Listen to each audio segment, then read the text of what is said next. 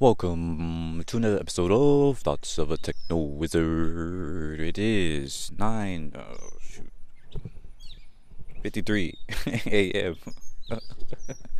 my mic is so big it covers the, the, the, time on my phone, so uh, can't even see it half the time. And I do look like an idiot walking around with a big old mic. Well, it's not like it's like a probably like a three inch shotgun mic, three or four inch shotgun mic, um, connected directly to my phone, pointing towards me. But the biggest thing is like there's a giant, like a ball of wind, uh, like a gray wind mic, like a what do you call this? I forgot what it's called, but it stops the wind, so the you don't hear the wind blowing against the mic, um, whatever that's called. But yeah, anyways, I'm looking like an idiot, but I hope it sounds better, and um, I enjoy talking, so. um, once again, documenting my journey. Yesterday felt pretty good. I pretty much did most of what I set out to do for the day. It's always a nice feeling. Um, I started, you know, a little habit tracker again. So I'm not tracking every habit I'm doing because that's a little bit overwhelming, but just like the top five or six um, kind of goals I set for myself for the day, like the things I want to do um, on an almost daily basis, which I showed in my video. So um, yesterday I actually did finally get to doing another YouTube video. Um, it was a kind of showing myself practicing some visual design. So I probably look like a once again look like an idiot, not knowing what I'm talking about in that process, but it was it was cool. Um, it was fun to do. I I wanted to keep it at like 20 minutes, but it ended up going to almost 40.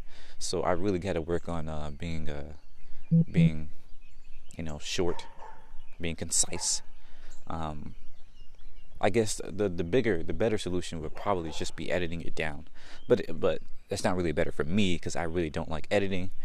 Um, even though when it's just cutting things right, if I don't have to add too much, effects, then it's fine. But it still adds more work, right? And right now, I'm just trying to build a habit. Maybe when the habit is more established, you know, I go ahead and uh, do a little bit, a few edits here and there. But as as of now, I just it's just raw. Just record it, put it on there. That's it. but um, it was cool. I'm hoping to do another one today. Um, let me see what today's episode would be about if I do get around to doing this YouTube thing today. It's on my calendar. So today would be UX. So I would read, you know, some books I've been reading. I have Design of Everyday Things, Information Architecture book, um, About Face or Flow. So I'm not sure which one I'm going to pick. Probably the Information Architecture because I'm almost done with that one. Even though it won't, it probably won't be the most exciting thing for people to read, and I'll be jumping in like near the end. But it's, it is what it is, you know other than that, you know, I finally joined one of the uh, my classes check-ins. So every Monday, and I think during some maybe Wednesday or Thursday or something like that during the week, they do a check-in with the classmates with um, um, along with the teacher or some of the classmates, whoever wants to join, and they um, they just talk about you know whatever they've been doing this week. But I have not been going. for several reasons. Number one, because on Mondays I usually go to my book club, the UX Bookstart Book Club, and that is really really fun for me. Um, I learn a lot, and we're actually you know reading about research right now. So uh, the second reason I didn't go is because um, I haven't been doing much on my on my research, uh, my research work for that class like I said before, I kind of been procrastinating it off, and I felt really bad about it. So I haven't even been going as well as that. So it's kind of like on top of each other. Number one, I'm really doing a book book club, you know, type of thing, and number two, I already was falling behind, so I didn't see a kind of reason to uh, to do that. To do that to myself, look like an idiot, uh, more of an idiot than I really feel like half the time. But nonetheless, it was cool. Um, Michelle, the teacher, reached out to me. She saw she saw I was there on Slack um, talking to another classmate. And She invited me in. I was like, you know what? Fine, fine. I go ahead. I go ahead and do it. And it was it was cool. Um, now I feel like a super idiot because it turns out a lot of my classmates have been feeling the same way as I have in terms of not feeling productive, in terms of not in terms of falling behind, not being able to do, you know, as much work as they wanted to do. Because a lot of them are hands-on learners as well, just like me, right? And they felt disengaged. They felt like they couldn't keep up with anything, or they, you know, um, didn't really feel motivated to keep up with anything because they have, as an observer, you know, it's a cool idea where where you can kind of look, watch the class going, and um, see how it works. But the problem with it is that for for many of us hands-on learners who feel, you know, who have to feel like we're, in order to feel engaged, we have to kind of work on something there, um, that has some kind of stakes or or you know, part of the project. It's it's very hard to stay motivated, and it turns out like out of the six or seven people that was there, maybe four or five of us was, you know, feeling disengaged and falling behind. And so we came up with some ideas, you know, to be more engaged. Came up with this idea of, uh, you know, in the beginning of the project, which won't really help us now anymore, but in the beginning of the the uh, class, you know, or the cohort, whatever, we would pick a project to to watch. We, we were supposed to be doing that now, but with our idea, instead of just you know watching it on your own or whatever, we would pick a project that the all-ins, the, the people that's actually doing the work, are doing, and we would provide updates on that on a week by week or even a day by day basis. So as we're watching them, you know, learning and doing their work, doing doing meetings and and creating research and all these other deliverables, we would up we would have a specific channel to update, you know, to provide updates on what we're learning and what they're doing there, right? And so ideally, this would help us, like people who want. This is all you know, um, voluntary by. Uh, it's not like required for every observer to do, but anybody that wants to be more hands-on, they can you know feel more engaged with it, and that will also serve as a uh, kind of a back backup for the class too so that if, if anybody comes in late which sometimes happens or if anybody has to drop off which sometimes happens there's a uh, easy to read record of everything that's been going on with that project. So um, that was cool to have that idea and to, to kind of see that I'm not alone, you know, um, that many other people are feeling this too. And just, this thing, oh, okay, I thought this was pausing I was about to say, goodness. Um, but yeah, it just goes to show the importance of, you know, reaching out of sharing your your your thoughts and and your your feelings, your worries with um, your peers, uh, your colleagues, and stuff like that. Because it might very well be that other people feel the same. You know, um, oftentimes we go through life feeling like we're, especially nowadays. You know, even though it's a globalized world, we live in these kind of solitary uh, communities and and um, houses and stuff like that. And it's very easy to feel like we're alone. You know, to feel like we're the only one struggling with a specific type of problem or a specific type of insecurity or something like that. But when we, you know, have the courage to reach out and to, or at least to just sit back and see what other people are doing and, saying and feeling, we, we find that we're not alone. you know, it's very often that other people are going through the same things, or at least very similar. All right, so it's just it's just an amazing feeling. Um, so I'm definitely gonna do my best to uh, be a little bit better about reaching out to folks and you know keeping up with other folks and connecting and stuff like that. And we'll see where that goes. Um, I think that covers most of the work I did yesterday. Again, I can't say much about the actual work I did. um, but it was cool. We're doing like a um, empathy map. Think, feel, think, feel, say, do. So pulling out notes about, you know, um, what a person in the interview. Like we look at the interview basically, right? It's like a 45 minute interview, and then we look at um, what they were saying. Pull out some quotes they have, some basically these are called findings you know what we're learning, what we're finding about the specific thing about what they said. You know, pulling out all that, putting into sticky notes on a Miro. Uh, the format itself doesn't really matter. Like, it could be sticky notes, could be a could be a document, could be a spreadsheet, whatever. It doesn't really matter. But the the point is that we're pulling out these notes, um, putting it onto a medium, um, somewhere we can see all those notes, and then organizing it in specific categories. So think uh, or whether what they say has to do with you know exactly what they said. Um, what they do has to do with like if you're doing a usability test, um, which this these interviews did. It's like half generative, where in the beginning they kind of ask questions about you know their career or their their specific position and their experience and things like that, and then the latter half they do a usability test with the platform they're testing with to see you know what specific behaviors do they actually do on this platform. And then you also have what they think. So that goes to, um, you know, what they what they're thinking about. Uh, but of course, this is hard to kind of figure out because it's not like you can actually see what they're thinking in their brain, but you can get, an idea of it based on you know what they what they're implying, right? When they're when they're talking, um, what they're not saying, but you can kind of get a feel for what they're saying based on their body language, based on their face. Um, facial language, I guess. uh, their facial expressions, goodness, that's what I was looking for. And um, yeah, and then what they feel as well. By the same token, it's uh, what you can gather they they feel based on their reactions and stuff like that. So it's an interesting process.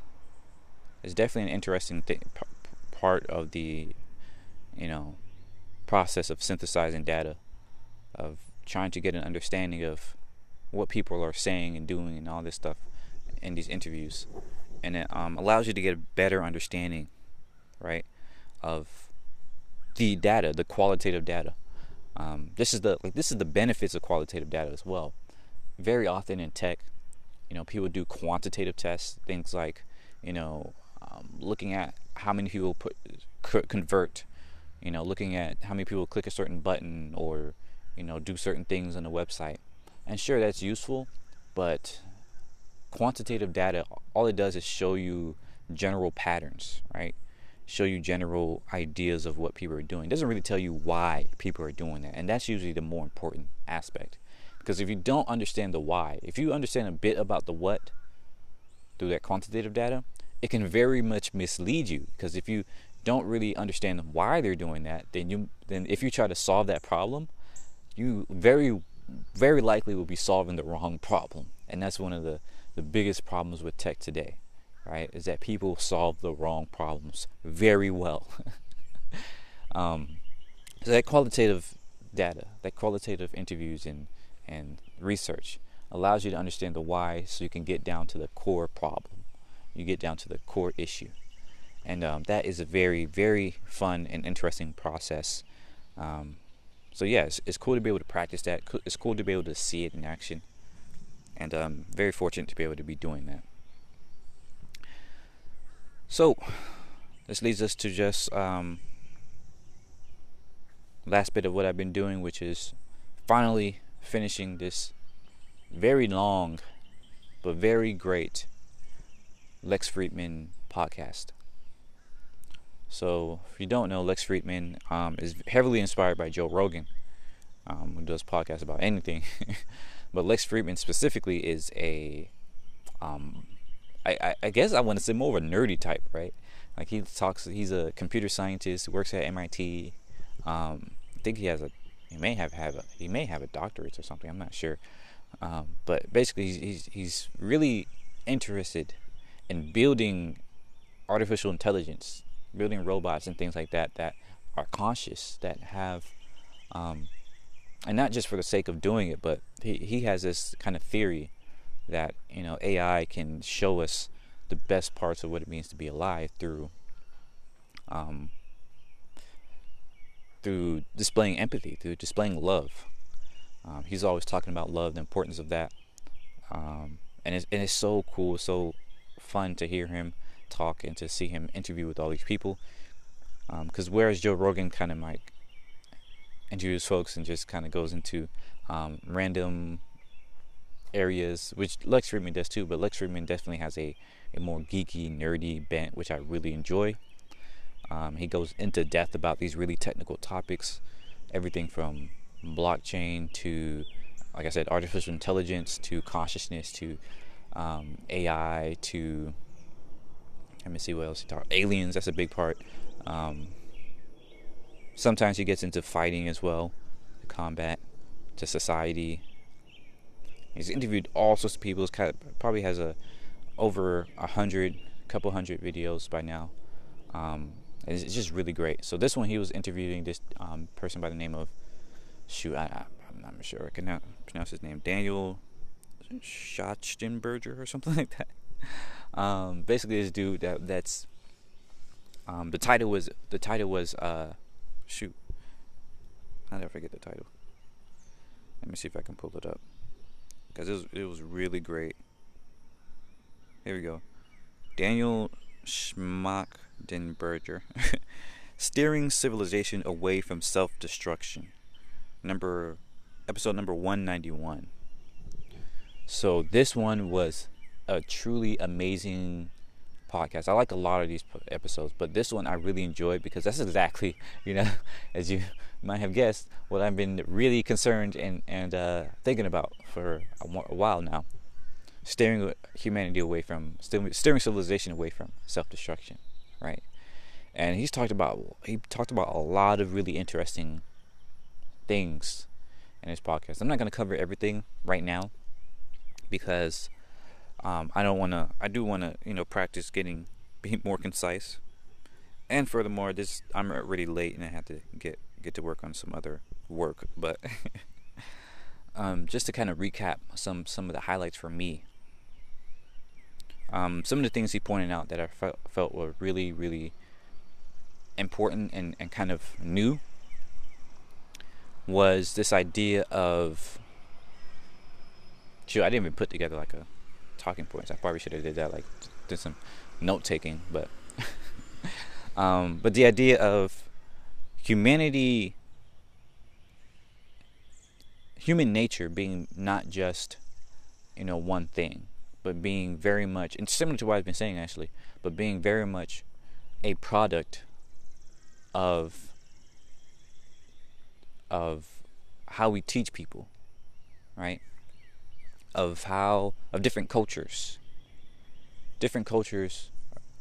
Oh shoot! It's it's starting to rain. I might have to get going for real. Okay, but um, different cultures, right, can have different behaviors. Like there's he talked about how there's a Buddhist communities that were up to up to maybe a million or, or, or so people, and this community was so pacifist that they don't even harm insects right? They don't even harm insects, and so it could, it, you can see that you have it. You can have a whole entire community that is, you know, these birds are really going at it, but that is um, really kind and really kind of low key and all this other stuff, like, you know, not non-violent. And then by the same token, you have other communities where you have like child soldiers, where pretty much anybody by the by the time they're adult, they they've already killed somebody before, right? So you have these two extremes of humanity. And on one side, well, on both sides really, it's not like you don't have range. Like even within those communities, like in the Buddhist community, you probably had some violent people, and in the um, in the um, other community, I forget what it was called, but you probably have some compassionate people, right? But it shows you that you can have you can have a a specific type of behavior based on how the culture raises or and values right? It's it's uh, based on what the culture values rather rather. And so the idea that human nature is just some un just some immovable thing right? That's immovably violent or you, you also have these problems with people and greedy and all this stuff and therefore you have to impart laws on people right that's not necessarily true we see for a fact that you can have um, widely ranging value systems, and that changes how the culture is raised. I don't want to get too much into it. I highly suggest you go and watch the four hour interview, but take your time with it. Um, but some other things he mentioned is how, you know, the problem of of capitalism in our current society and things like that is not even just that capitalism itself. It's, it's, it's the idea that um, we put that we, we had this experiment of being a democracy, right? And the idea of it is very interesting, right? That the idea that you can have emergent rules, or rather emergent governance, emergent um, emergent principles of, of, of rule of law based on voting, based on um, a whole bunch of people coming together, right, to make those rules.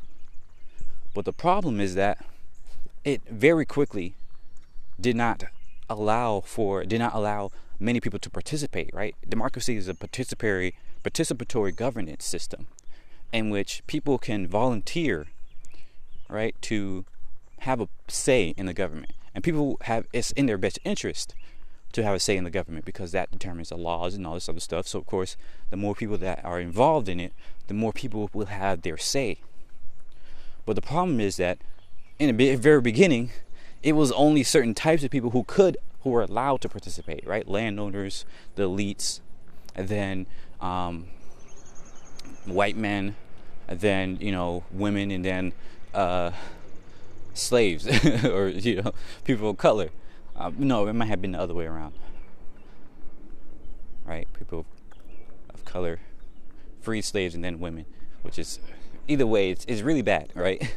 And it, and it shows you like a lot of our laws, a lot of our uh, society that's supposed to be built on this participa- participatory system only allows certain people to participate, and which kind of fundamentally cracked the foundation, fundamentally made the foundation just just not really work very well. There's a number of other ways, other aspects to it as well. Um,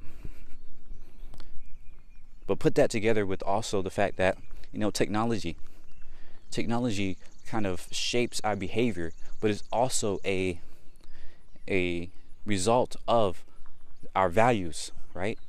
Like the type of technology that we invent reflects the values of that we have, but also the technology that we invent shapes our values.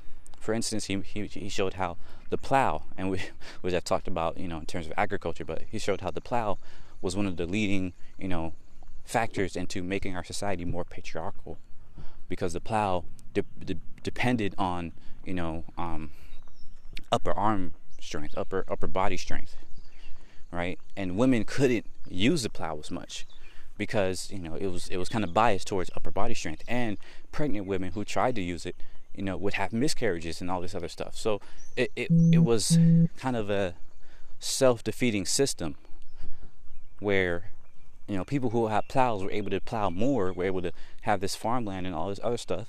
But at the same time it it um, encouraged people right? And it kind of bias our society to be more male dominated and that lasted for quite a while. And some other aspects he mentioned. This this is one that, that I really enjoyed as well. Is the the word compersion, which is on the same kind of plane and kind of matrix as compassion, as jealousy, as Schadenfreude, or as um, sadism. So he had this chart, um, this idea of a chart where the more like we all know what compassion is and empathy, right? The idea that compassion is the idea that the more somebody else is um like you feel bad if somebody else feels bad. Right? That's kind of compassion and empathy. But there's part of that same system where you feel good when somebody else feels bad. Right? And that's kind of like Schadenfreude. Um, Schadenfreude however you say that word, and sadism. Um, but compersion is where you feel good when somebody else feels good, right? Where somebody, the success of somebody else makes you feel positive because, like, you feel like you've um, benefited from their success, right? You feel you feel happy about their success. So in relationships and in society, the fact that we don't really talk about that word too much, compersion, is kind of concerning, right? Most of us know more about compassion, know more about jealousy, where the more people do bad, right? We feel that whether for good or bad. And so it kind of biases our society, right, to care more about these kind of negative aspects, these kind of negative correlations of success. This kind of scarcity or closed, you know, closed system where somebody else's success comes at the cost of your own success. That's very concerning for our society. But compersion, if we can if we can kind of center our society around these ideas of compersion, where somebody else's else's success also is related to your success, right? Where we feel happy about that, about other people succeeding, whether in relationships or with you know other people not related to us. That can help us to create a better society. And it, yeah, it, it was just super interesting. They went to a number of these topics uh, and, and these ideas about you know what what metrics should we be measuring our society off of? Because right now the metrics of GDP is definitely not good. Because measures of GDP have almost nothing to do with quality of life. In fact, in very many, many ways, it's purely against quality of life because, you know, more addiction is better for GDP because you have more people, you know, buying medicines and stuff like that. Right? More obesity is, is good for, for GDP. More consumption is good for GDP. More war is good for GDP. But all of that is against the quality of life factor. The fact that, you know, if you want people to, if you want your civilization, your societies to grow, right, and for people to have good quality of life and all this other stuff, then uh, those measurements are against that, are antithetical to that. So yeah, it was just so awesome seeing and hearing other folks talk about the same things I've been talking about. Um, he he brought up a lot of other things that you know made me think.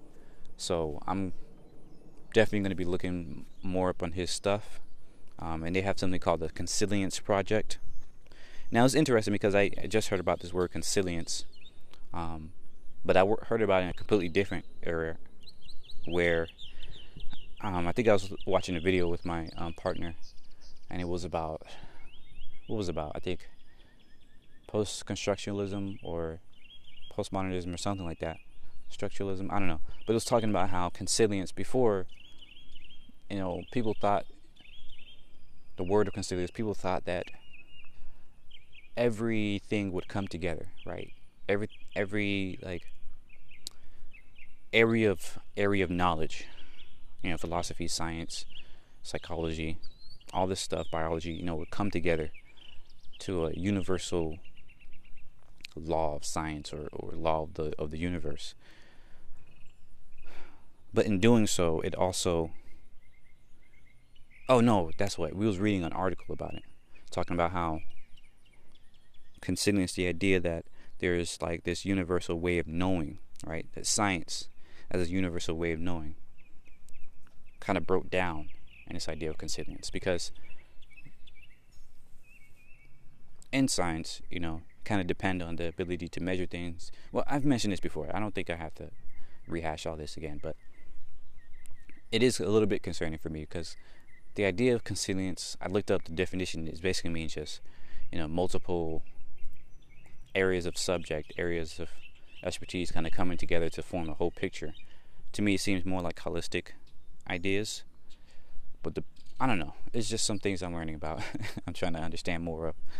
But I'm concerned about it because you know if if if we get all of our ways of knowing from you know science or from one way of knowing that if that comes at the the, the cost right of other ways of knowing of like spirituality of you know rituals of you know all this this other kind of things that we that we use to understand the world then that can be very bad. That can be very harmful because unfortunately with science it's just and I, I mentioned it before so i'm not going to spend too much time on it but with science like there's a lot of things we don't know.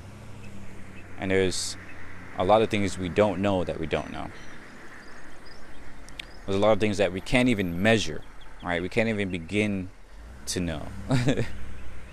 And those other ways of knowing right that sounds crazy in some some ways like spirituality and and instinct and all this other stuff these other ways of knowing may not be the same type of knowing as science may not be the same type of objectivity but it does allow us to explain and to experience things that we can't currently explain that we can't currently measure.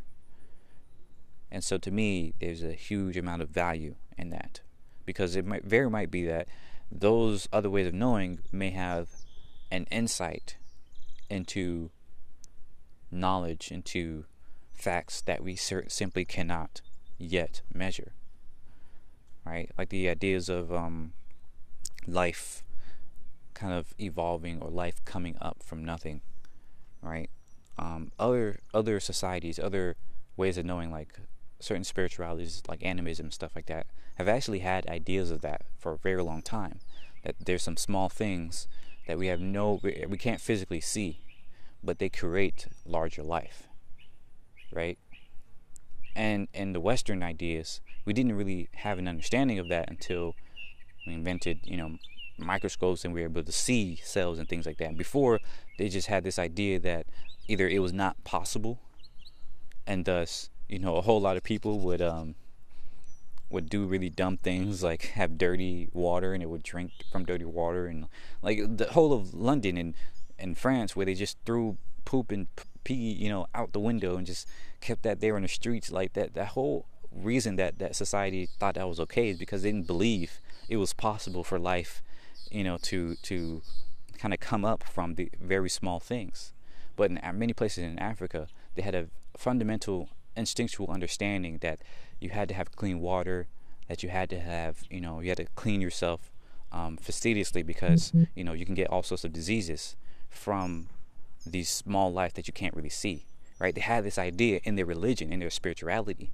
And so because of that, they had these cleaner cities and all this other stuff. So you can see at the fundamental level, these belief systems, right, impacts how our societies are built.